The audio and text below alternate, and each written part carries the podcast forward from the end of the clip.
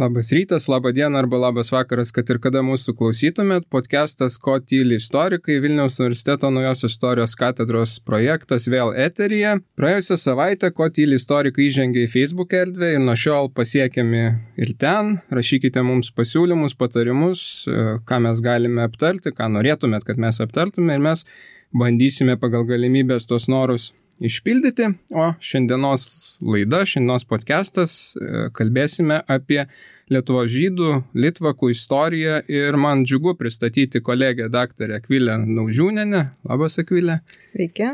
Akvilė dirba tiek mūsų fakultete, kaimininėje kultūros istorijos ir teorijos katedroje, tiek ir Rytų Europos žydų kultūros ir istorijos tyrimų centre. Na ir aišku, tradiciškai studijoje Antanas Terleckas. Labas, Antanai. Labas. Tradicinis Antanas ir aš, Marius Emužis. Na ir pradžiai kaip visada mes aptarėme naujienas, kurios e, šiandien dvi, viena liūdna, antroji yra e, džiugi. Liūdnoji naujiena yra, kad sausio 27 dieną netekome profesoriaus Edvardo Gudavičiaus iškilaus istoriko ir nežinau, mes turbūt iš tos kartos, kurie jau negirdėjom Gudavičiaus paskaitų, ar tu akvilė dar, dar buvo tau paskaitos? Buvo pora paskaitų, bet jos buvo tokios neplaninės, jis buvo kaip kvestinis svečias vienų paskaitų rėmose, bet teko girdėti. Teko. Nes aš atsimenu, kad e, studijavau, tai jau istorikam jis nebedėstė, o kultūros istorikam dar būdavo. Tai mes Taip. išeidom kartais tos paraleliai šalia auditorijos būdavo išeidom, matydom, kad, kad pakankamai daug žmonių išeina ir, ir Gudavičius irgi po kurio laiko, tai šis su kolegom pakalbėjom, kas, kas jį atsimena, tai sako, ateidavo, atsisėsdavo ir kai pradėdavo, tai ta pusantros valandos taip ir neprailgdavo. Tas toksai kalbėjimas paprastas, bet labai gilus. Ir antroji naujiena džiugi ir tuo pačiu turbūt ir susijusi, nes e, mūsų dekanas profesorius Rimvidas Petrauskas yra išrinktas Vilniaus universiteto rektoriumi ir pareigas pradės eiti nuo balandžio mėnesio ir kodėl susijusi, todėl kad e, profesorius Petrauskas yra Gudavičiaus mokinys, tiesiog ne to žodžio prasme. Tai, na, galima pasakyti, profesorius paliko šį pasaulį, perdodamas universitetą, kuriam atidavė daug laiko į geras rankas, turbūt taip. Taip. Aš čia turbūt ne, mes jau, kaip tu sakai, ne ta karta, kad galėtumėm čia dabar daug žodžiauti apie profesorių Gudavičių ir daug jau buvo viešoje erdvėje apie tai kalbama, tai gal tiesiog nereikia užkimšti podcast'o dalykais, kurie jau, mums jau būtų antriniai, ne pirminės tos patirtis. Aš gal tiesiog kitą dar naujieną, tokią pusiau naujieną, nežinau, aptarti aktualiją penktadienį, man atrodo, spaudoje nuėdėjo, nežinau kaip tai pavadinti, tai buvo pavadinta nauji Liudo Mažylio atradimai kad Liudas Mažylius, e, profesorius e, Vatikano archyve atrado 13 amžiaus dokumentus susijusius su Lietuvos istorija. Na ir tie dokumentai pristatyti tarsi naujai, nors tai yra visiems seniai žinomi dokumentai, tai yra daugiausia popiežiaus Inocento ketvirtojo bulės, susijusios su Mindaugo karūnacija ir krikštu. Ir jie ne tai, kad yra žinomi istorikams, jie yra netgi E, išversti, publikuoti lietuvių kalba jau senų seniausiai. Bet ko gero, nu, ne apie patį liūdą mažylį reikia kalbėti, ne, ne jo čia problema, kad jis užsiema to, kas jam yra įdomu ir nu, žmonės interesantai daro, ką jie nori daryti. Bet iš žiniasklaidos pusės, kai pristatomas kaip Indiana Jonesas, kuris čia sugražins Lietuvos istoriją, mums, nu, biški per daug. Tai yra tam tikra istorijos mokslo profanacija ir Facebook'e vaikščio Dariaus Antonavičiaus berots pasisakymas, kad taip yra iškreipiama visa istorijos esmė. Nes dabar istorijos esmė viešoje erdvėje, kuriama tokia, lyg istorikas turi vaikščioti ir ieškoti dokumentų, kurie yra seniai visiems žinomi, bet tiesiog ieškoti kažkokių ar originalų, ar kopijų, ar dar kažko ir jas gabenti į Lietuvą. Bet istoriko darbo esmė yra kaip tik atvirkščiai, ne ieškoti vieno konkretaus dokumento, ieškoti dokumentų visumos, kuo daugiau tų dokumentų ir tada iš jų padaryti tam tikrus apibendrinimus. Tai tiesiog, nu, šiuo atveju yra tam tikras nusivylimas kai kuriais naujienų portalais, nes man tai netrodo labai reikšminga naujiena. Aš galbūt dar šiek tiek norėčiau prie Antano replikos prisidėti, kad man atrodo yra toks noras ne tik, kad istorikas važinėtų ir atrastų tos dokumentus, bet irgi ta istoriko darbo esmė yra susiaurinima iki to, kad tas dokumentas kažkoks būtų parodomas viešai. Tai yra pagrindinė tokia funkcija, kurios reikalavimo iš istoriko, kuo greičiau kažką surandi, greitai parodai, ar tai Facebook'e, ar tai bet kurioje kitoje socialinėje platformoje ir taip tu jau įsitvirtini kaip kažką darantis sekantis istorikas, o jau visi kažkokie straipsniai, knygų rašymas yra toks antrailis istoriko veiklos būdas, toks laisvalaikio leidimo būdas pasidaro tie straipsniai, o štai tie publikavimai su tokie vieši, tai yra toks pirminis dalykas. Čia kaip kalbėjom per aną podcastą apie istorijos populiarinimą, kad sakiau, man vienintelė problema yra, kad yra iškreipiama istorijos pati samprata ir tai nebesuprantama, kas yra istorikas profesionalus nuo istoriko mėgėjo. Tai dabar irgi turbūt, jeigu visuomenė įvyktų apklausa, kas yra, nežinau, garsiausi, takingiausi istorikai, tai Liudas Mažylis būtų top 3, ko gero. Top, taip, dar ne top 1 mes tokie atrodo konservatoriai ir konservatyvi tauta pakankamai, bet mes ilgai ne, ilgainiui arba nusiviliam, arba nemėgstam žmonių, kuriuos dažnai matome. Politikai nueina per 4-8 metus, gali šiukšnyną būti išmesti istorikai, irgi atsibosta tie, kurie dažnai kalba, politologai atsibosta, kurie dažnai kalba, nu vėl šitą sako, vėl tie patys. Nu, tai vat, galbūt irgi, kad atsirado naujas veidas ir kažkam tai labai, labai aktualus, kaip ir dažnai būna atsiranda kažkoks, nu, atsiranda nauja knyga ir štai tas žmogus tampa populiariu, jį nu nuvalkė. Ir čia vat, sutinku dėl žiniasklaidos. E, jo, tai aš čia atsakau, aš čia ne, pasisakymas ne apie patį profesorių Mažylį, nes nu, čia jam tai patinka, jam tai įdomu, tai viskas su to gerai. Bet kai iš to vat, padaroma žiniasklaidoje tai, kas tai nėra, tai čia jau atsiranda, nu, sakyčiau, pakankamai rimtų problemų. Taip, na Gerai, pereikime ir pradėkime savo pokalbį.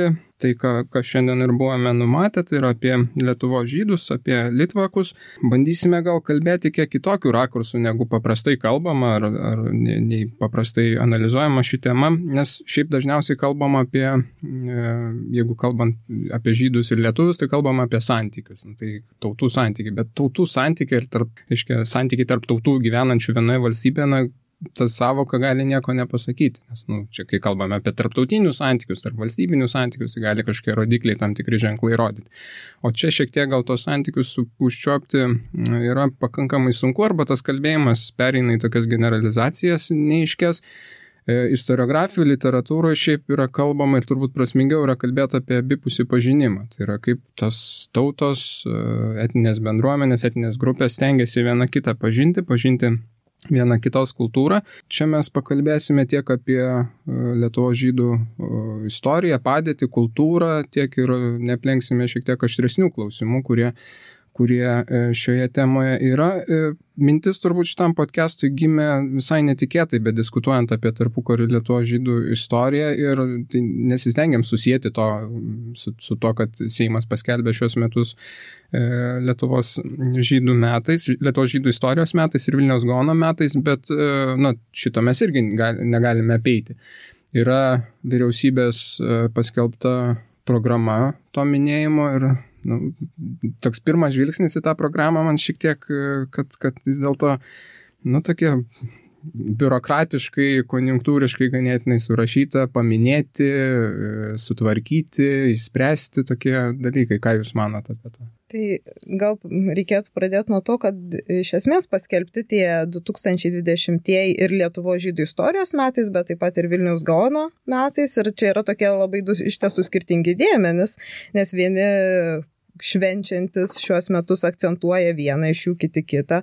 Ir kažkaip, kai tas akcentas susiveda ties Vilniaus gaonų, gana aišku, iš esmės aiški koncepcija, ką, ką norima paminėti, tai yra norima paminėti jo kaip genijaus autoritetą, asmenybę Litvakų bendruomeniai. Ir iš esmės jisai simbolizuoja tą tokią išskirtinę Litvako charakteristiką, nes manoma, kad būtent su Gaono istorija Vilniuje ir prasidėjo tas toks e, litvakiškas etapas, kai Litvakas yra prieš priešinamas Hasidui Tai yra Litvakas yra religingas ortodoksas žydas, kuris pasižymi racionalumu, kuris pasižymi tokia aiškia mintimi, kritika pasauliui, tiek religiniu požiūriu, tiek išoriniam pasauliui. Ir taip, švesdami tos Vilniaus Gaono metus, man atrodo, vizija daugelio institucijų, kurio, kurios prie to prisideda, yra kalbėti būtent apie tas vertybės, kurias neša Vilniaus Gaono asmuo ar simbolis Vilniaus Gaono.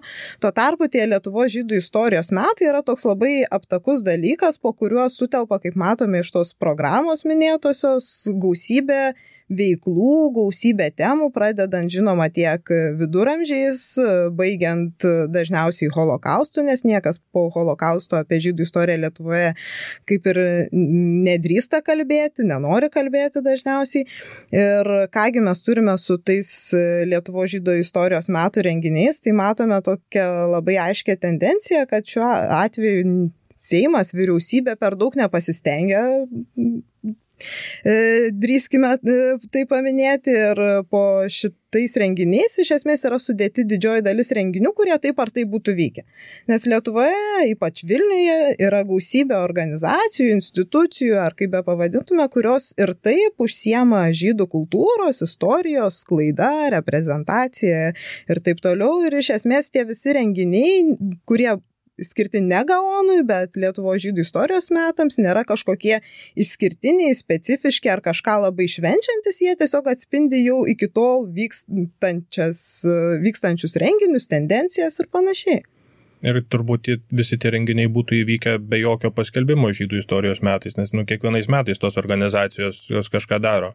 Nežinau, čia į tą klausimą galima žiūrėti taip iš kelių pusių. Nu, viena vertus, e, ta paskelbimas kažkieno metais, tai dažniausiai reiškia grinai šablonišką kažkokį be vaizduotės sukurtą patvirtintą planą ir kiekvienais metais galim pasižiūrėti, kad mes minim kokius dešimt metų, nu, dešimt sukakčių.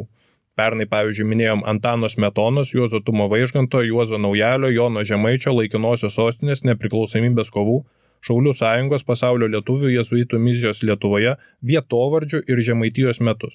Tai aš iš šitų devinių, man atrodo, devinių ar dešimt nebent, pajaučiau, kad minė, buvo minimi du.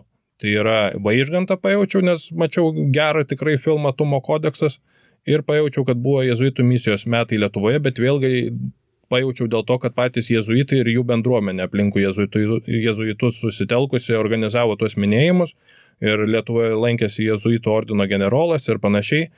Kažką gal miglotai pamenu, kad Šaulių sąjunga buvo minima. Aš tai gerai įsidėmėjau, kad buvo žemaitijos metai, nes per LRT buvo ta reklama, kur vaikai kalbėjo žemaitiškai ir, ir tas tai tą labai atkreipiau dėmesį. Čia šiek tiek aš juokais, bet šiek tiek rimtai, nu, kad ta reklama atkreipė, atkreipė dėmesį. Nu, čia išvardintas sąrašas, aš tiesiog pusės nežinojau, kad yra tie metai. Tai, tai va, tai nu, šitoj vietoj galim daryti du dalykus. Arba A, konstatuoti, kad uh, iš tų metų nieko gero nebus ir nieko tai įdomaus, arba B, prisimti poziciją tų pačių organizacijų, kurios ilgus metus puoselė ir tiesiog nu, formuoti asmeninį santykių su šita problema, ne problema, o tiesiog šitais metais. Man kažkaip dar gerokai iki susigalvojant šitą podcastą, aš kažkaip pagalvojom, žydų istorijos metai, aš tikrai žinau, kad man šitoje vietoje trūksta žinių ir kažkaip galvojau, kad nu, bent jau dėl savęs kokias dvi knygas perskaitysiu. Tai vat, vieną sausį persiskaičiau į Ciko Rudaševskio dienoraštį. Ir po truputį reikia to tiesiog asmeninio santykio, nepasitikėti ir nelaukti, kad vyriausybė numes kažkokį planą, kuris bus labai inovatyvus, įdomus ar dar kažkoks. Tai tiesiog ieškoti tų renginių kitur, ne, ne per tuos kanalus. Na, aišku, iš visų šitų negaliu nepat, nepaminėti, kad oficialiame vyriausybės patvirtintame plane yra, pavyzdžiui, šiais, šiems metams vienas iš punktų Tai yra, cituoju, suorganizuoti moto turizmo ralį 2020-ieji skirtą Lietuvo žydų istoriniam ir kultūriniam paveldui pažinti.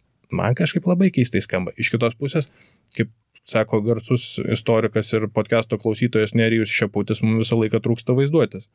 Tai čia gali pasakyti, kad jau kažkaip vaizduotės atsirado. Tik klausimas, kas iš to gaus. Aišku, vaizduotės tikrai daug tame moto turizmo ralyje. Aš dabar besiklausydama bandžiau irgi įsivaizduoti, kaip galėtų vykti moto turizmo ralis žydų istorijos tema. Tai gal ir iš esmės visai įmanomas toks dalykas, tam tikros stotelės, pristatančios žydų istoriją, tik aišku, ta tikslinė auditorija čia neaišku, kaip pasirinkta. Bet viskas įmanoma. O kaip Jūs galvojat, pasitarnaus kažkiek tai kažkokiam pažinimui, vat, metai, nu tu kaip ir pasakėjai, vat, kad čia kiekvieno ir be labai geras patarimas ir turbūt tokiuose dalykuose reikėtų asmeninį santykių visada formuoti. Na, nu, aš, pavyzdžiui, pernu, pernai metų gale perskaičiau lygiosios trunka akimirką knygą Itskoko mero. Anksčiau buvau neskaitęs, man jį paliko įspūdį ir vat, tada galime kažkaip tai kiekvienas kažkokį skaitinį vieną, du, tris, keturis e, pasirinkti, skaityti ir pažinti tuos metus, sakykime, aš, vat, pavyzdžiui, pernai būčiau galbūt vaižgantą sugalvojęs paskaityti dar kartą ar, ar kažkokius nau, naujus jo kūrinius, kurių nebuvau skaitęs. Tai tas asmeninis santykis visai gerai, e, bet visuomeniai duoda kažką, kaip galvoja, duos ar apskritai koks yra požiūris į žydų istoriją pas mūsų visuomenį. Galim kažką mes konstatuoti? E, tiesą sakant, teko pastebėti, kad bent jau Vilniuje daugelis lankytojų įvairiausių renginių skirtų žydų istorijai, kultūrai pažinti yra tie patys, tai yra tas pats lankytojų ratas, nuolat kartojasi, sukasi ten pat ir matosi. Ir aišku, visų šių renginių tikslas, manau, šiais metais yra išplėsti tą lankytojų ratą, išplėsti pažinimą ir čia jau klausimas, kiek pavyks dirbti su reklama, su reprezentacija tų renginių.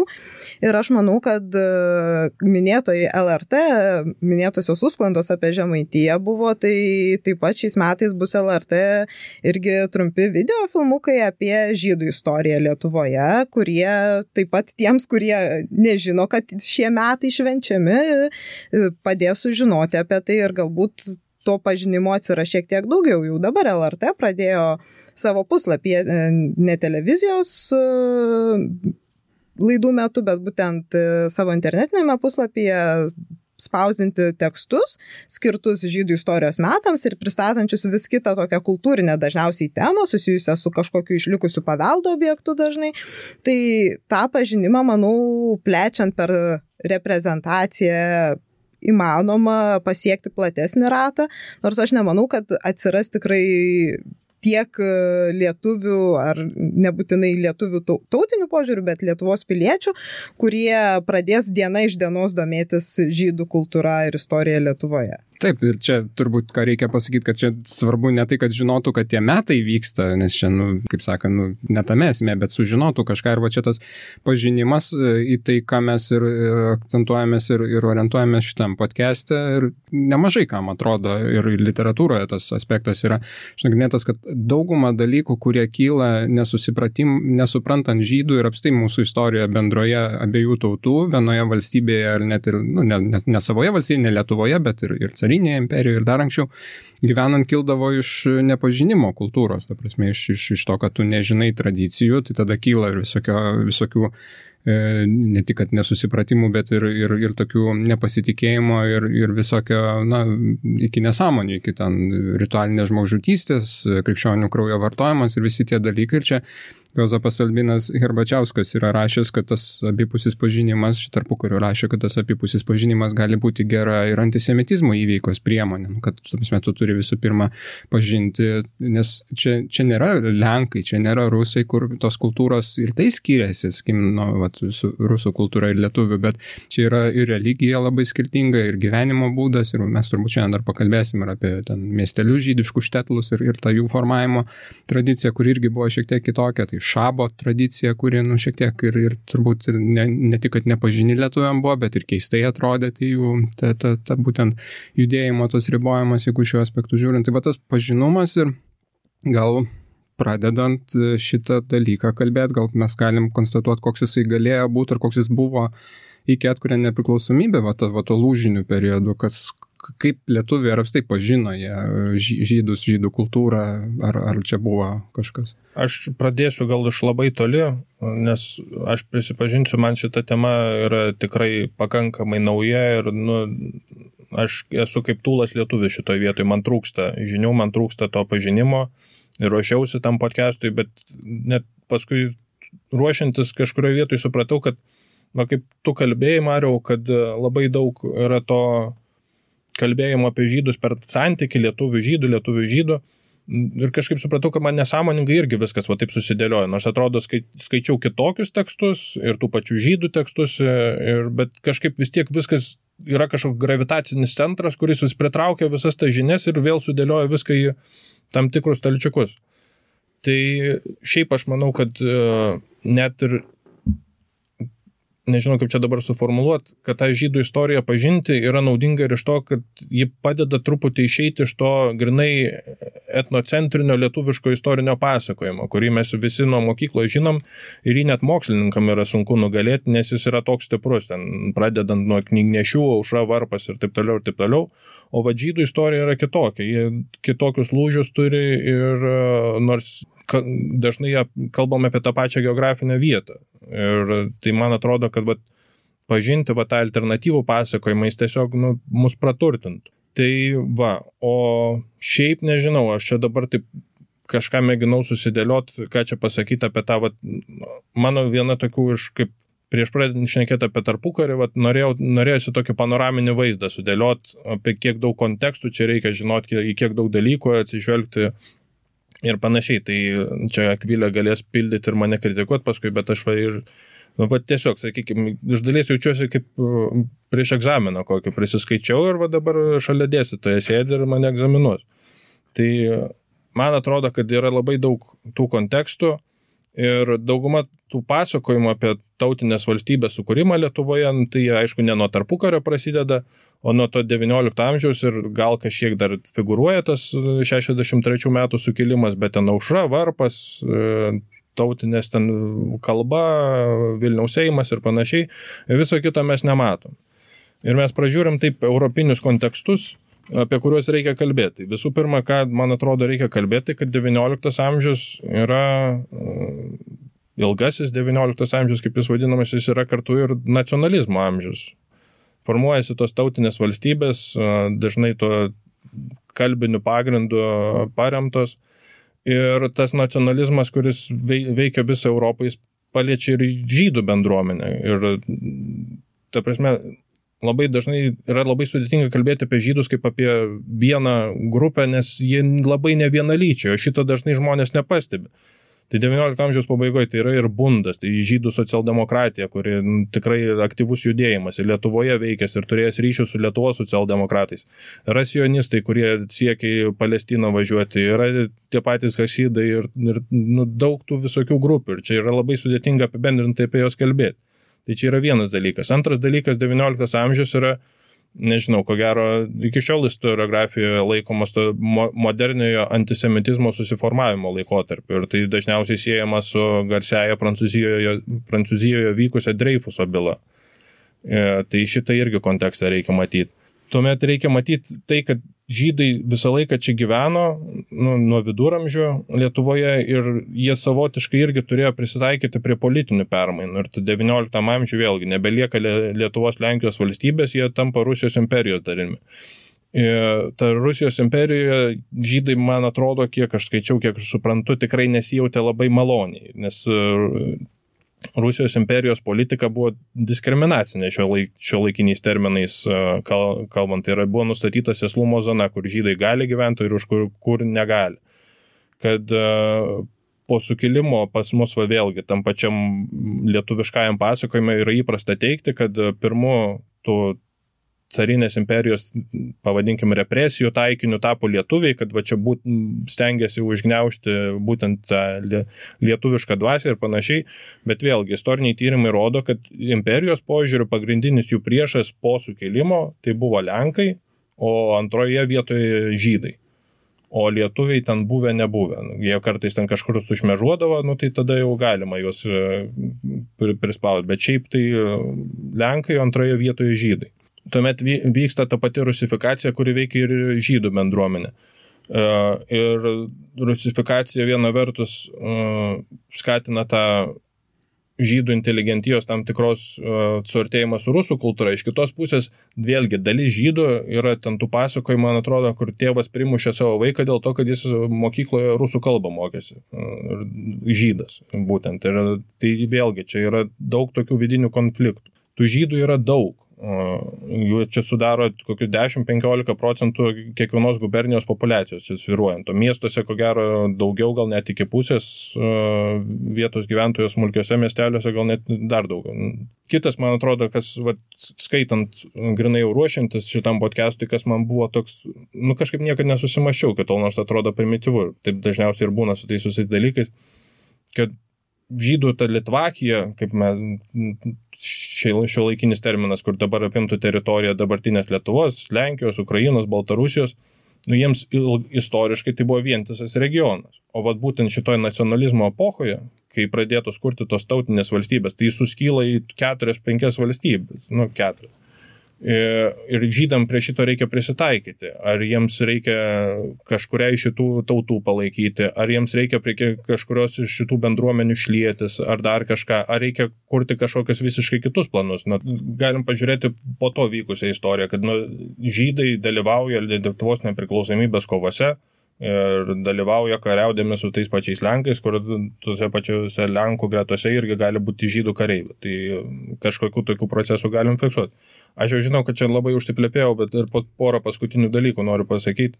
Vėlgi, man atrodo, kad ko žmonės dažnai nežino, kad vat, pirmajam pasauliniam kare žydai masiškai yra vežami į Rusiją nuo tos pasienio zonos, nes e, imperija nepasitikė jais, nes jų, jie vaizduojami kaip provokiški, kadangi jidiš kalba yra, tai, tai pasakė, nu, vokiečių kilmės kažkiek.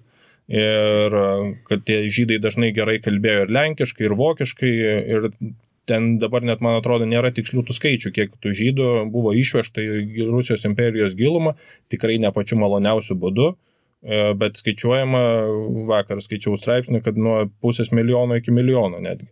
Ir po karo tie žmonės grįžta. Ir jiem vėlgi, kur, jie, kur jiems grįžti, prie ką jiems veikti. Ir vėlgi, paskutinis dalykas, galbūt ką noriu pasakyti, kad šitoj temoje yra labai paprasta, vėlgi, grįžtant prie to paties, pasiduoti tam tikriam iš ankstiniam žinojimam ir stereotipam ir šaltinius pasirinkti selektyviai. Mes ir ankstesniuose podcastuose kalbėjome apie tai, kaip svarbu nepasirinkti šaltinių selektyviai. Tai jau vienas pavyzdys yra tie, tas, kad vad, žydai, kas dažnai akcentuojama, kad žydai dalyvavo Lietuvos nepriklausomybės e, kovose ir panašiai. O kitas dalykas, pavyzdžiui, Mykolas Riomeris 1919 metais rašo, kad e, žydai dar labiau negu lenkai yra nusiteikę prieš Lietuvos valstybingumą ir kad turbūt nei vienas žydas Lietuvos valstybės idėjos nepalaiko. Ir vat, pasirinktų bet kurį iš vien, vieną iš šitų dviejų ir padarysi visiškai skirtingas išvadas. Tai va, e, tamsta egzaminuotoje pasakiau, ką norėjau. Tiesą sakant, neplanuoju dabar Antano egzaminuoti, bet buvo visai įdomu paklausyti apie to, tokią apžvalgą, kurią pavyko Antanui susidaryti per pastarąsias savaitės studijuojant Lietuvo žydų istoriją. Ir iš tiesų, jeigu egzaminuočiau, tai man atrodo parašyčiau labai gerą balą vien dėl to, kad Antanas labai taikliai pastebėjo ir tai yra esminis dalykas, kurį svarbu pabrėžti, yra ta mūsų tokį prastinį tautinio naratyvo panaudojimą, kalbant apie Lietuvos žydų istoriją ir lietuvių ir žydų santykius, nes kadangi mes esame tiek istorikai, tai bendrai visuomenė pratę kalbėti apie Lietuvos istoriją kaip lietuvių istoriją, tai tada ir apie žydų visų istoriją kalbama kaip visų Lietuvos žydų istorija, kas iš esmės yra klaidingas dalykas. Ir čia yra toks anegdotas, dažniausiai apie žydus anegdotai būna labai nekorektiški, bet šitas gal kiek korektiškesnis ir girdėtas iš ne vieno žydo, tai e, nepasidrovėsiu pasakyti, jog jeigu kambaryje turime du žydus, tai dažniausiai turime ir tris nuomonės. Ir e, būtent šis anegdotas puikiai atspindi tą įvairovę ir nuomonių gausą egzistuojančią žydų bendruomenėse ir ne tik Lietuvos žydų bendruomenėse, bet ir visur, kur begyventų žydų diaspora. Ir iš esmės ta įvairovė atsispindi ir tarpukario Lietuvos žydų kultūroje. Ir čia, kai mes turime tą bendrą tokį mentalinį Litvakijos ar Jidišlendo įvairiai populiariai vadinama dabar žemėlapį, tai iš tiesų tą žemėlapį reikėtų dalinti į gausybę įvairiausių sekcijų, kalbant tiek apie kultūrą tą pačią ir tos svarbius kultūrinius kalbos, tarkim, dėmenis, tiek kalbant apie santykius su lietuviais jeigu e, šiandien mes kažkaip į tai akcentuojamės. Ir iš esmės tada mes, ką mes matome tame tarpukario žemėlapyje, tai matome e, Vilnių kaip atskirą tokią jidiš erdvę, galime sakyti, ir atskirą žydų bendruomenės erdvę. Ir tuo pačiu tai nėra Lietuvos dalis e, Vilnius tarpukariu, ką visuomet e, norisi pabrėžti ne dėl to, kad tuo džiaugiantis ar kažkaip liūdint dėl to, bet būtent, kad suvokti skirtumą nuo kitų žydų bendruomenių gyvenusių jau jau Lietuvoje. Ir tuo pačiu tas pats Vilnius yra visiškai ne vienalytis žydų bendruomenė, kalbant apie žydų bendruomenės, nes kai mes kalbame apie Vilnių, dažniausiai kalbame apie žydų kvartalą, žydų gatvę. E, tai tokie atrodo esminiai dalykai, kurie atspindi tą žydišką į Vilnių tarpu karių, kai tuo tarpu mes turime ir Pohulianką vadinamąją, dabartinę Basanavičiaus gatvę, kaip visišką kultūrinių požiūrių prieštarą, kai žydų kvartalas tai yra tas religinis traukos centras, tuo pačiu, aišku, tai yra yra ir e, krautuvėlių gausa, ir didelis skurdas gatvėse. E, kaip Pauhulianka yra tas aukštosios žydų kultūros formavimosi centras, tai yra Jung Vilne, kuri veikia, tai yra Lietuvo žydų, Vilniaus žydų rašytojų sąjungos veikla. Ir tai yra pagrindiniai tie visuomeniniai veikėjai, kurie telkėsi jau po Hulenkoje, tai net tame pačiame Vilniuje mes matome perskiras ir jų ir būtų ir dar daugiau. O tuo tarpu turime ir tarpu karių Lietuvoje Kauna, kas e, yra irgi visiškai atskiras e, žydiškojo arealo pasaulis. E, turime Klaipėdos kraštą, kuris labai mažai aptariamas kaip kažkoks atskiras, tačiau Klaipėdos krašto žydų identitetas, bent jau iš dabartinės perspektyvos, irgi suvokiamas kaip besiskiriantis nuo likusios Lietuvos.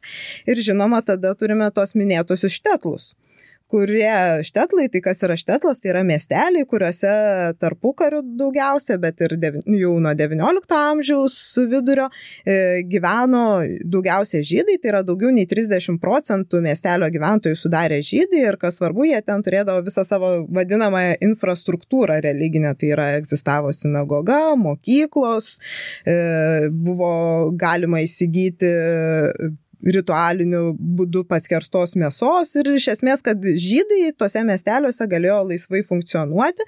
Ir ta štetlų miestelių kultūra yra vis, visgi irgi kitokia negu Kaune kultūra, negu kultūra Vilniuje. Ir čia tos skirtis labai aiškios, žinoma, ir politinių požiūrių, nes nors mes išskiriame tokius skirtingus arealus pačioje Lietuvoje, Tačiau net ir tame mažame štetle, pavyzdžiui, jeigu kalbėtume, pirmas į galvą šaunantis pavyzdys - anikščiai. Anikščiai tai tarpu kariu taip pat yra štetlas, nedidelis štetlas, kuriame sugrįžę po pirmojo pasaulinio karo tų tremčių, kurias Antanas labai tikslingai paminėjo, gyvena apie 600 žydų, prieš pirmą pasaulinį karą gyveno kažkur daugiau nei tūkstantis, tai vadinasi, ne visi jie sugrįžta tam pat, gal kiti iš vis negrįžta į Lietuvos teritoriją, kiti nusėda dar kažkur, e, bet iš esmės tie 600 žydų tarpukario anikščiuose, jie ir tai susiskirstė į skirtingas politinės organizacijas, jau minėtasis bundas, komunistai, kurie vienu metu buvo ir nelegalus, vis dėlto jie veikia nelegaliai, taip pat ir sionistai, kurie svajoja išvykti gyventi į pažadėtąją žemę tuo metu, ir įvairios kitos organizacijos ir netgi mokyklų tinklai skiriasi, tai yra žydai, kurie kalba jidiš kalbą ir žydai, kurie vis dėlto dėlto pasilieka prie hebrajų kalbos. Ir čia tos skirtis tokios e, gausybė jų parodo tą, kad mes negalime apie žydų kultūrą ir istoriją Lietuvoje tiesiog kalbėti kaip apie kažkokį vienį. Ir tai parodo, aišku, to, e, tai, kad ir lietuvių santykiai su žydais yra labai labai skirtingi ir kad tai priklauso tiek nuo bendruomenės, su kuria susiduria lietuviai, tiek nuo tam tikros politinės uh, srovė, su kuria susiduria tam tikri lietuviai. Aš atsiprašau, kažkaip pagalvojau, kad būtų prasminga, kadangi nu, tie štetlai kaip ir istoriškai jau nu, dėl didžiosios katastrofos, jie šiandien visiškai neišlaikė tos tavo štetliško pavydalo. Tai gal būtų prasminga akvilė, kiek tų štetlų Lietuvoje galim priskaičiuoti ir tiesiog vietovardžiai, gal net daugiau kelis įvardina. Pavyzdžiui, Vievis, man atrodo, buvo štetlas, Želva, Ukmergės rajone, anykščiai tie patys, nu, anykščiai tai ypač toks šiandien labai funkcionuojantis miestas. Ir Ukmergė irgi man, tai molėtai, atsiprašau, irgi. Tai, kad nepradėtume tokio jau labai skaičiavimo ant pirštų, nes labai nesigaus momentų pirštų suskaičiuoti, tai iš karto galiu pasakyti, kad nežinau tikslaus skaičiaus, nes niekada nesėdėjau su žemėlapiu, neskaičiavau, kiek tų štetlų būtų, bet kadangi žinome, kad štetlas tai buvo, kai daugiau nei 30 procentų gyventojų buvo žydai tame miestelė, tai beveik apie visus Lietuvos miestus ar miestelius tarpukariu mes galime kalbėti kaip apie štetlus. Tiek apie tokius nedidelius, kaip minėtoji Želva arba koks Darsūniškis, Balbieriškis, tas pats tokie nedideli visiškai miesteliai, tiek tas pats Panevežys ar Šiauliai pagal gyventojų skaičių ir e, žydų bendruomenės funkcionavimą tame mieste buvo laikomi štetlais, nes štetlas nebūtinai yra vien tik mažiukas miestelis, kad kažkoks labai mažas. Tai gali būti ir tarkim, Panevežys kaip didesnis kiek miestas, kuris va, irgi tarpu kariu buvo vadinamas Mažąją Jeruzalę, kaip Vilnius turi tą Šiaurės Jeruzalės e, vardą, kuris labai populiarina žydų istoriją. Tai taip, Panevežys buvo ta Mažoji Jeruzalė dėl to, kad Panevežyje labai aktyviai veikia būtent politinės žydų organizacijos, kad tas politinis demo buvo ypač stipriai išreikštas ir taip pat veikia ir Panevežio Ješyva, kuri dabar yra antrojo pasaulinio karo metais buvo perkelta į Palestiną, o dabar veikia Izraelyje, Bneibrake, sėkmingai. O, o, o, o kas yra Ješiva? Kas yra Ješiva, tai yra e, žydų religinė mokykla, kur e, žydai savo mokymasi, religinio tipo mokymasi pradeda Hederyje. Hederį pradeda lankyti vaikai, seniau tik berniukai, vėliau kartais ir mergaitės, pradeda lankyti nuo 3-4 metų, o vėliau savo religinius mokslus, tai yra Talmudo studijas iš esmės, tęsia Ješivoje ir tai yra kaip aukštoji e, religinė žydų mokykla. Pat grįžtant. Talmudas kas yra? E, nežinau, ar Antanas juokauja, ar iš tiesų reikėtų pakomentuoti, bet e, Talmudas tai yra e, penkiaknygės komentarai, kuriuos ir studijuoja žydai. Gal neklausiau, kas yra penkiaknygė. čia Antanas tikslingai, čia mūsų susitarimas, kad mes gerbėmiem klausytojams paaiškintume, nes kartais iš tikrųjų tie tie terminai e, susijęs su žydų kultūra ir religija ir tradicijomis yra, yra ne, ne tai, kad nesuvokiami, bet ar pamiršti, ar, ar, ar nepažįstami, ar kartais netais, su, žmogus galvoja, kad tai yra ne tai, kas iš tai iš tikrųjų yra, tai reiškia maišto savokas. Aš dar norėčiau apie tos terminus pridėti, kad tie terminai irgi labai svarbus tam abipusio pažinimo supratimui, nes kartais matyti, ypač iš atsiminimų, kuriuos dabar neretai užrašinėja tarpu karių gyvenusių žmonių, E, tai kad tam tikros e, grinai su žydų kultūra susijusios vietos yra lietuvių atsimenamos kitais pavadinimais arba specifiniais pavadinimais, tarkim apie sinagogą visada sakoma kaip apie šulę. Tai jeigu pamatysite kur nors pavadinimą šulę, tai dažniausiai lietuviai taip vadino sinagogą. E, ješivų kažkokio e, išskirtinio pavadinimo nesu suradusi, nors esu mačiusi istoriografijoje, jog istorikai lietuvių yra linkę vadinti ješivą e, žydų rabinų e, aukštąją mokyklą, tai tai nebūtinai yra rabinų aukštoji mokykla, irgi kad yra priskiriamos tam tikros konotacijos toms savokoms, kurios iš tiesų neegzistuoja mes apskritai turbūt e, esam paveldėję iš, e, gal net ne iš jidiš kalbos, iš net iš hebrajų tam tikrų žodžių, kurių šiaip nesuvokiame. Pavyzdžiui, žinau, kad kaifas yra žydiškas knyžo ar hebrajiškas, turbūt hebrajiškas žodis, tai, tai va, kartais naudojamas ir ten netgi e, randama, nu, tai du žargonai yra. Vienas tai tas gulaginis žargonas Lietuvoje įsilaikęs, tas kalėjimiškas, mm. toksai per sovietmetį paveldėtas, kit, kiti, kita dalis nemažai žodžių yra lenkiškų ir, ir trečia turbūt yra žydų paveldėta irgi. Va, tas žodis žodyną, žodyną galima Pavyzdžiui, būtų irgi. Kada, taip. O šiaip aš norėčiau grįžti prie to e, žydų bendruomenės nevienalitiškumo ir tų mokyklų. Tai čia vat, kaip Akvilė minėjo, tas pažinumas, pažinimas tarpusavio ir santykis e, galėjo priklausyti ir nuo tos bendruomenės. Sakykime, ta, ta srovė, kuri buvo, kair, nu, sakykim, kairioji žydų srovė arba folkistai tam tikrai prasme ir buvo jų e, mokyklų tinklas, tenais linkdavo, nu, komunistų ten atsirasdavo daugiau. Vienas dalykas, kad jie linko natūraliai prie Sovietų sąjungos, natūraliai domėjosi, nes jie nu, buvo socialistai, sakykime, ir ten to, tos pakraipos mokytojų buvo, kurie kartais gal ir daugiau kalbėdavo apie Sovietų sąjungą. Ir, ir galbūt tai irgi nulemdavo, jeigu, pavyzdžiui, susidurdavo su sionistais, sionistų bendruomenė, ir iš kitos pusės ten tarbūt mokyklų tinklų, tai, tai dar kitoks galėjo būti, dar visiškai kitokia e, ta, ta nuomonė. Nu, ir, pavyzdžiui, Genrikas Zimanas, nu, jisai žinomas, kas, kas sovietų istorija domisi, žinomas kaip, kaip pagrindinis sovietų ideologas, tai jeigu tu jį būtum sutikęs galbūt tarpu karius, jis puikiai kalbėjo lietuviškai ir mokė lietuvių kalbos, buvo lietuvių kalbos mokytas ir vertė knygas iš jydiš į lietuvių kalbą, tai gal tu net nebūtum pagalvojęs, kad jis yra žydas, nu, nes Zimana nu, gali iš karto galvoti, kad jis net lietuvis. Tai va irgi toksai, sakykime, nepaisant jo pažiūrų, iš to pirminio žvilgsnio galima būtų tai, taip uh, pagalvoti. Na ir uh, Aleksandras Štromas irgi jau vėliau jau išvykęs, jau, jau pasitraukęs į vakarus. Uh, lyg ir buvo nepriimamas tos lietuvių bendruomenės ir saky, sakydavo, tai aš moku lietuviškai, mano abu tėvai mokėjo lietuviškai, e, aš Lietuvos pilietis, mano abu tėvai Lietuvos piliečiai, gal aš ne lietuvis. Tas supratimas, kas yra lietuviai, lietuvių tautos buvo pakankamai siauras ir lyg ir supras, kad tos vietos žydams ten nebuvo. Nu, jie negalėjo, bet nesiskaitė kaip lietuviai, nors jie buvo Lietuvos piliečiai, nu, taip, net plačiaja prasme lietuviai, nepaisant to pastangų pažinimo, sakykime, ir knygų vertimo, ir ir kitų dalykų. Tai, nu, kažkaip. Man kaip susidarė įspūdis, kad labai trūko to abipusio pažinimo tradicijos tarpu kariu, nes XIX amžiui nei vieni turbūt, nei kiti nebuvo labai suinteresuoti tuo abipusiu pažinimu. Ten aišku buvo, ten jau minėjom, socialdemokratų bendradarbiavimai, dar kažkas. Bet visų pirma, tai kokia buvo lietuvių kultūra XIX amžiuje. Tai, nu, ten bakūžės, amanotos, dar kažkas tiesiog, nu, nei kas ten ne tai, kad versdavo, bet tiesiog turbūt neįdomu labai dažna prasme. Mums patiems šiandien 21 amžiaus žmonėms pamėginti tą 19 amžiaus literatūrą, kai kurią paskaityti. Tai yra labai lieta, labai specifiška, labai vietomis netgi nuobodu.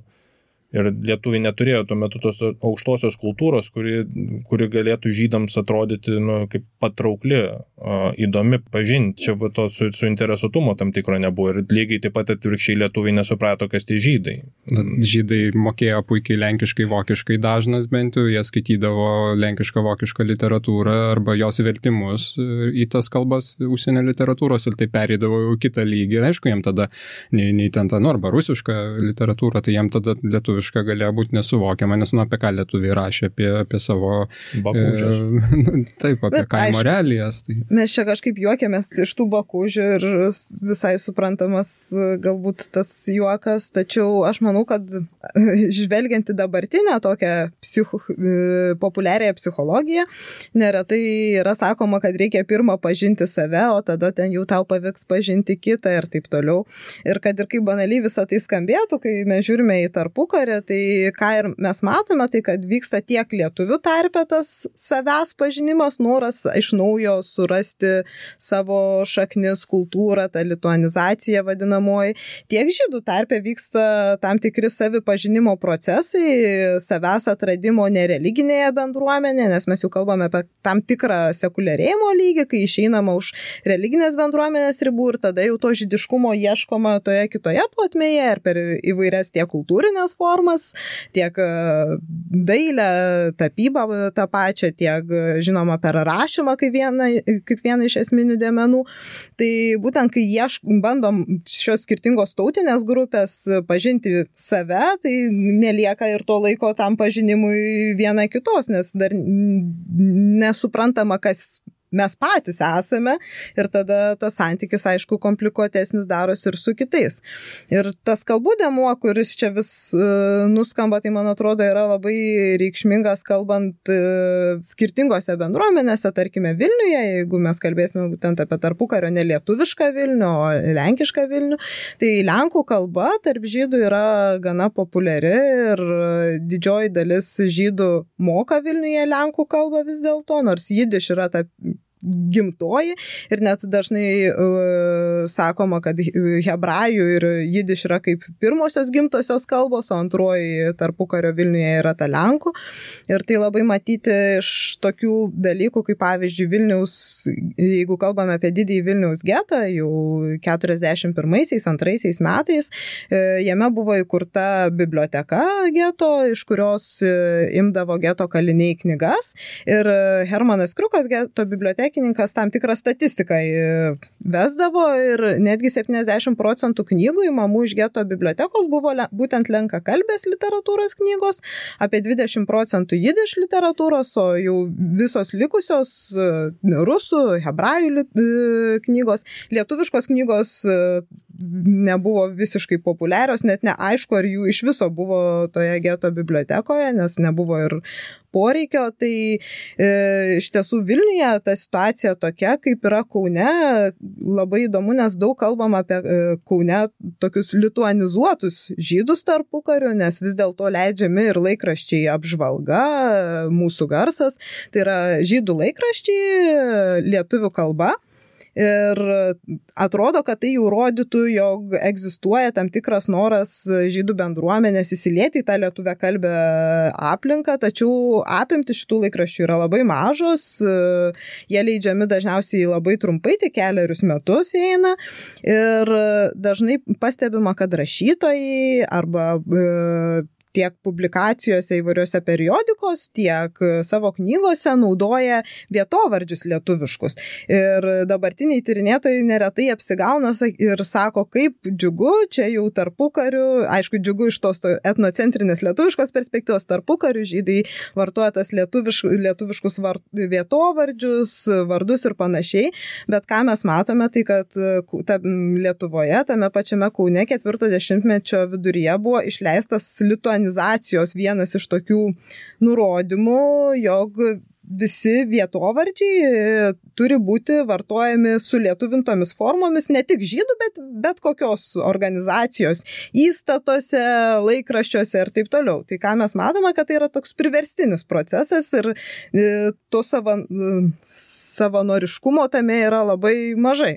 Tu čia gerą dalyką palėtį, mes čia šiaip šiek tiek užsikalbėjome, e, pasiruošėm daug plačiau kalbėti, negu kad čia to laiko e, mums liko, bet e, kalbant irgi toksai aspektas šitoj temoje yra aktualus to ekonominio nacionalizmo, kuris ištiko Lietuvą ketvirtajame dešimtmetyje arba ištiko lietuvius santykiuose su, su etiniam grupėm gyvenančiom Lietuvoje, na, įvyksta pasaulinė krizė ir tada, sakykime, smunka visas, visas verslas, o verslo nemaža dalis buvo žydų rankose ir atsirado Lietuvų verslininkų sąjunga, jų laikraštis verslas, kurie skatino pirkti pas lietuvius, ten rašydavo, mačiau, sąrašas, reiškia, ne, ne tik žydų, bet štai priekeivių, pas kuriuos nepirkti, visokie kitokie e, dalykai ir netgi buvo reikalavimas, va čia prie tos kalbos grįžtant, e, buvo reikalavimas pildyti buhalteriją lietuviškai, kas irgi šiek tiek apsunkindavo ir va iš to aiškėja, kad žydai skundėsi šito e, sprendimu,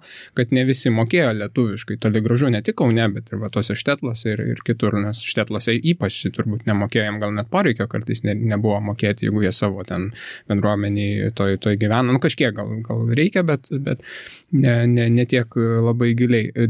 Kas dar dėl literatūros pasakytina, tai, tai kodėl tai svarbu yra, tai, nes per literatūrą galima buvo pažinti, pavyzdžiui, kai versdavo žydų literatūrą ar iš įdiš ar iš kitų kalbų, tai net paaiškinimai buvo, tų, tų kur Antanas klausė, kas yra Tora, ten, kas, kas yra Talmudas, ten, nu čia aš tik tokius pavyzdžius, bet tokie ir, ir, ir e, sudėtingesni žodžiai, ten, škenazijai, reiškia, ir, ir panašus paaiškinimai, kas tai yra. Tai vad per tą e, literatūrą ir jos vertimus galima buvo susidaryti vaizdą apie tai, kuo gyvena ta bendruomenė ar tauta, e, tiek ir pažinti jų kažkokias tradicijas ir, ir religinius aspektus. Tai va čia ką aš akcentuočiau, kodėl mes šiek tiek daug apie tą literatūrą kalbame.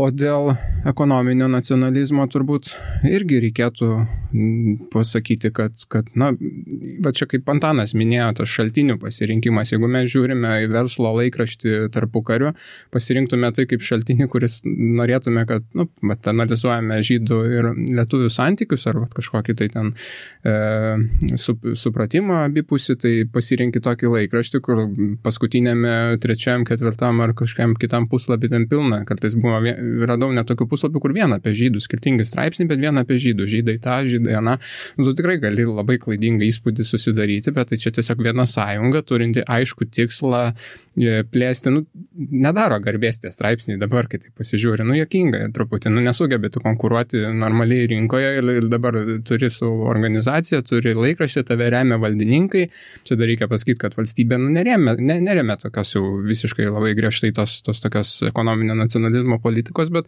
tai, ką va, ta sąjunga darė, tas laikraštis ir kai kurie kiti lietuviai, nu, tiesiog šiek tiek jokinga, aišku, nu, reikia ir juos suprasti, jų toksai buvo tuo metu mąstymas, bet vat, ką noriu akcentuoti, kad iš to nu, nereiktų matyti, kad čia toks didžiulis antisemitizmas, kuris veda kažkur toliau, ir, kaip galėtume pamanyti. Ir turbūt lygiai taip pat reikia kalbėti ir apie skirtingus antisemitizmus būtent. Ta prasme, vienas yra politinis, vienas ekonominis, vienas kultūrinis ir skirtingi sluoksniai skirtingai juos išreikšdavo. Būtinis irgi kaip atskiras objektas kai mes kalbam apie antisemitizmą, man atrodo, sudėtingiausia ilgą laiką buvo, ar iš dalies tebėra, nekalbėti apie tarpukario Lietuvos nacionalizmą, antisemitizmą, kaip paskui įvyksančio antrojo pasaulinio karo metais įvykių holokausto prielaidą. Nes yra netgi knygų parašytų, kur iš esmės bandoma parodyti, kad antisemitizmas buvo užkoduotas lietuvio širdyje nuo kudirkos laikų ir tiesiog rodoma, kaip palaipsniui, palaipsniui, palaipsniui radikalėjo, radikalėjo, radikalėjo ir tuomet viskas sprogo 41-44 metais. Bet nu, istorik, istoriškai taip negalima, negalima sutikti su tokiu vertinimu dėl įvairiausių priežasčių, nes viena vertus ignoruoja visiškai karo ir na, nacijų unikalumą, čia jeigu taip vedam nuo kudirkos, o antra vertus tai vėlgi tas pats šaltinių selektyvumas. Pavyzdžiui, Kestutis Krupskelis, garsus istorikas, nagrinėjo publikacijas apie žydus Lietuvos spaudoje skirtingose periodiniuose leidiniuose. Tai Lietuvos aida, jis, kiek pamenu, jo tyrimo straipsnio išvada buvo, kad Lietuvos aida tų antisemiti, antisemitinių publikacijų buvo labai minimaliai ir buvo pakankamai neutralu ir vietomis netgi atvirkščiai, ne, nu, ne tai, kad ne antisemitiškai, o prožydiškai rašoma, o Lietuvos aidas šiuo atveju yra svarbus dėl to, kad jis po 26 metų, na tikrai po 29, man atrodo, tapo Lietuvos smetonos režimo oficiozų pagrindiniu. Tai yra pagrindinis valstybės poziciją atspindėjęs laikraštis. Tai kalbant apie tą antisemitinę liniją, gal čia reikėtų dar atkreipti dėmesį ne tik į tai, kad nereikia vien sėti su tuo Lietuvos e, nacionalizmu vadinamuoju tarpu kariu, e, kiek e, tai yra toks vienalaikis reiškinys su visa Europa. Tai yra, kad tos tendencijos tam tikros tiek ekonominio, tiek būtinio antisemitizmo labai aiškiai atsispindi Lietuvoje kaip ir Europoje. Ir mes turime jau nuo pat 20 amžiaus pradžios, dar net neegzistuoja egzistuojant nepriklausomai Lietuvai, bet e, lietuviškai leidžiamus tam tikrus antisemitinio pobūdžio vertimus, e, leidinius, kaip e, kuriais, kuriuose kalbama žydų vardu ir bandoma papasakoti, ką žydai iš tiesų mano ir koks yra jų požiūris į lietuvius ar bendrai visus katalikus, krikščionis. Ir aišku, toks garsiausias gal leidinys tai jau tarpukario Lietuvoje 24 metais pasirodęs Jono išminčių protokolų vertimai, kurie garsus ir visame pasaulyje ir jie pasirodė labai panašiai vos keletas metų praėjus nuo jų pasirodymo Didžiojoje Britanijoje ir Amerikoje. Tai Lietuva šioje vietoje nei pirmavo, nei atsiliko, jeigu taip galėtume vertinti antisemitizmą. Ir iš esmės tas toks tarpukario antisemitizmo neigimas irgi aišku būtų nekorektiškas, nes yra Česlovas Milošas, kurį visada įdomu paskaityti. Ir jisai daug atsimena, žinoma, apie Vilniaus kraštą, apie Vilnių, kuris tuo metu lenkiškas, bet jo nuomonė, kaip pats Milošas sako, tai atspindi ir tam tikras tendencijas, kas vyko Lietuvoje. Ir tai, kad buvo tam tikras susipriešinimas tarp žydų ir tarp lenkų ir būtent nacionalinių klausimų buvo labai aišku, tai yra lenkų vadinamieji endekai, endecijos partijos palaikytojai ir e, žydai buvo kaip tam tikra konkurencinė kova ir žinoma tas antisemitizmo skatinimas tiek Lenkijoje, tiek Lietuvoje susijęs su tuo, jog didelė dalis žydų bendruomenės, kuri nors ir kaip mes kalbame yra labai įvairialybė, tačiau tarpu kariu e, komunistinių idėjų kontekste buvo pasiduota toms idėjoms, galime taip sakyti, ir nemažai tikrai žydų priklausė toms nelegalioms komunistinėms partijoms. E, tačiau tas pats Milošas gana įdomiai tai aiškina, nes dažnai manau, sutiksite su manimi, girdime klausimą, tai kodėl tiek daug žydų buvo komunistai? Toks labai dažnas ir su, netgi galime sakyti, antisemitinė potekstė neretai klausimas. Ir Milošas iš tiesų gana įdomiai tai aiškina, stebėdamas Vilniaus situaciją, būtent tarpukario Vilniaus, jog tie žydai, kurie prisijungė prie komunistinės idėjas palaikančių, buvo iš darbininkų klasės ir jie jau turėjo tokį susiformavusi darbininkišką mentalitetą, kuris kaip ir didino jų prielankumą tiek kairiosioms idėjoms, tiek tam revoliucingumui. Tuo tarpu tiek lietuviai, tiek lenkai su savo valstietišku tuo metu vis dar mentalitetu, jie negalėjo suprasti tos nei darbininkiškos kovos kažkokios idėjos ir dėl to būtent dėl šių kultūrinių skirtumų taip ir susiformavo tas toks žydo komunisto įvaizdis, kuris iki šiol, manau, yra labai gajus. Kaip Nerius Šepetys sakė, kad šitą prasme, kalbant apie žydus, žydų ir komunizmo santykių, reiktų skirti labai aiškiai du dalykus. Tai vienas, kad e, nu, savokas skirti ar net pasakymus skirti, kad e, daug žydų buvo komunistų ir daug komunistų buvo žydai. Nu, tai yra skirtingi dalykai, apie ką kalbam. Nu, netgi jeigu skim visa Lietuvos komunistų partija būtų buvusi žydiška, kokia jie aišku nebuvo, netgi jeigu šimtas procentų, tai čia mes kalbėtume nu, apie maždaug 10 tūkstančių žmonių per visą tarpukarį. Nu, tiek vienu metu nebuvo, bet turiu menį per visą tarpukarį, čia ir, ir partijos nariai, ir rėmėjai, komjaunuoliai, ten visokie, nu, tai iš 150 tūkstančių bendruomenės 10 tūkstančių tai nėra, nu, nemažai, bet tai nėra daug, tai, bet tai net tiek nebuvo. Tai va čia šitus dalykus reikia labai skirti ir aš jau ką matau aiškiai, kad mes turėsime daryti dar vieną podcastą, nes temų neišsemtų tikrai yra ir ypač va, šitą temą E, antisemitizmo ir jo sąsai su holokaustu. Ar bet koks antisemitinis kalbėjimas, ar, ar, ar bet kokie dalykai vedė į holokaustą, ar tai buvo jo prielaidos ir čia net nebejoju, kad mes prie šitą dar tikrai sugrįšime, o šiandien, ką baigiant, mes tradiciškai turime rekomendacijas. Ką jūs, kolegos, norėtumėt parekomenduoti mūsų klausytojams paskaityti ar pažiūrėti? Ai, kaip sakė Leninas, kartojimas mokslo motina, kadangi apie žydus kalbam, ta, pakartosiu tą pačią rekomendaciją kaip ir iš praėjusios savaitės, tai Cefano Cveigo vakarykštis pasaulis, kadangi autorių žydų kilmės, ir vėlgi padeda tikrai labai gerai ir įdomiai išeiti iš to lituanistinio naratyvo ir pamatyti pasaulį kiek spalvotesnį ir įdomesnį. Tegul ir liūdnesnį, bet. Aš kadangi dar nesu rekomendacijų davusi, tai iš tiesų rekomenduočiau knygą, kurią šiaip jau esu daugam rekomendavusi, bet ne podcastų metu.